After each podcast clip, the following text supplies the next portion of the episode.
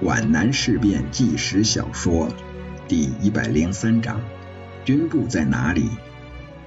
东流山守备战战斗日记，参谋杨正康。今天上午，各县军无激烈战斗。下午三时许，敌开始第三次总攻，较前两次尤为狂烈。我五团阵地制高点被敌抢占，我伤亡惨重，用石块、刺刀、断枪与敌拼杀。敌居高临下，我五团其他阵地在敌机枪扫射下全部动摇，但全体指战员在与阵地共存亡的口号下与敌逐地争夺，其壮烈为历次激战所罕见。我特务团阵地亦为四十师出博运岭之部队突破，阵地处于各自为战的混战状态，各县指挥所已无处立足，均与部队同时投入战斗。这篇战斗日记未能写完，所有人员都被迫投入战斗。执笔书写的值班参谋不能不从弹药箱上一跃而起，拔出腰中的手枪去和冲到身边的敌人拼搏了。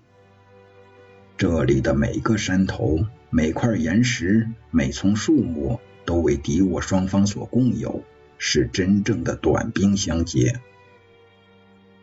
这里已经失去攻防的意义。只有拼杀和搏斗，双方都沉浸在战斗的狂热里，接近于疯狂，呐喊、嚎叫，很难分清是痛苦还是快乐，也难分清是陶醉还是哀伤。人们已经没有时间来思考、估计、测量双方的力量，更没有时间思考这样拼搏是否正确、是否值得、后果如何。所作所想只有两个字。拼杀，忘了求生，忘了突围，搏斗成了目的。天空布满战云，山头在战火中蹦跳站立，大地在烈焰中沉重的呻吟。林志超手中还控制着工兵连的两个排，如果他把这两个排像一桶水似的泼向任何一块高地，那里升腾的战斗就会消灭下去。就会像在沸水锅里浇进一瓢凉水，而这只能是暂时的。杯水车薪，泼进去的水也够多了。拼杀已经没有任何意义。这两个牌在突围时，有可能是撕开裂口的尖刀。他的心强烈的呼唤着：突围，突围！他已经明确无误的意识到，他是不需要等待任何人的命令了。所有部队都处在失控状态，都按照自己的意志做最后的拼杀了。林志超回身一看，石井坑已经处在混乱的状态，敌人已经分几路突破了，一起扑进。他不仅大惊失色，啊，军部！作战科长痛心的想到，军部处在无保障的四面受敌情况之下了，石井坑已经没有前沿和后方之分了。王连长，我们去救军部。他们从东流山撤退下来，路过山西时，所有战士在无任何命令的情况下，一起匍匐下去，痛饮琼浆玉液似的甘泉。他们已经两天一夜没有喝水了。就在这清水溪边，躺着一个伤员。工兵连的卫生员和林志超同时跑过去。作战科长认出他就是参谋处的值班参谋。他刚刚喝了溪水，趴冷似的佝偻着，他的肩部、腿部、胸部都沾着血迹，涂满硝烟灰渣的乌黑的面孔扭歪着。卫生员要替他包扎，林志超用手势制止了。他蹲下去，托起他的头：“刘参谋，快说，军长在哪里？军部在哪里？”“我我不知道。”但他指了指大康王方向。林志超无法把他带走，他知道一分钟的延误就可能丧失全部兵力，从而使军部突围受到无可挽回的损失。他把伤员一放，猛然站起。林科长，把把我带走吧！值班参谋要求着。卫生员立即将伤员扶起来，要背他走。不行，来不及了！林志超愤愤地叫了一声，眼睛里闪着无情的火光。他被伤员的请求激怒了，他不再看他，直瞪着卫生员，大声的命令道：“把你的手榴弹给他留下，跟进！林志超，我要控告你！值班参谋认为作战科长对他怀有宿怨，发出愤恨的诅咒。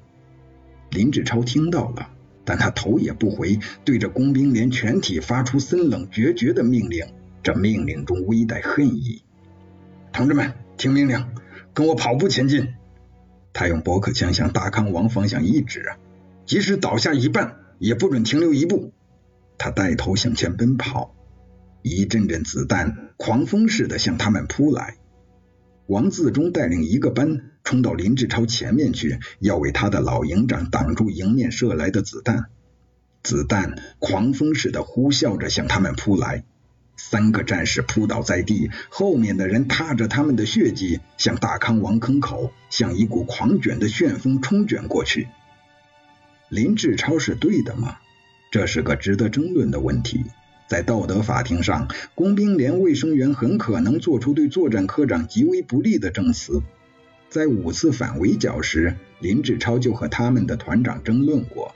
那时，他们的团被敌人一个师包围在一个山谷里。面临着全军覆没的危险，至死不能丢伤员。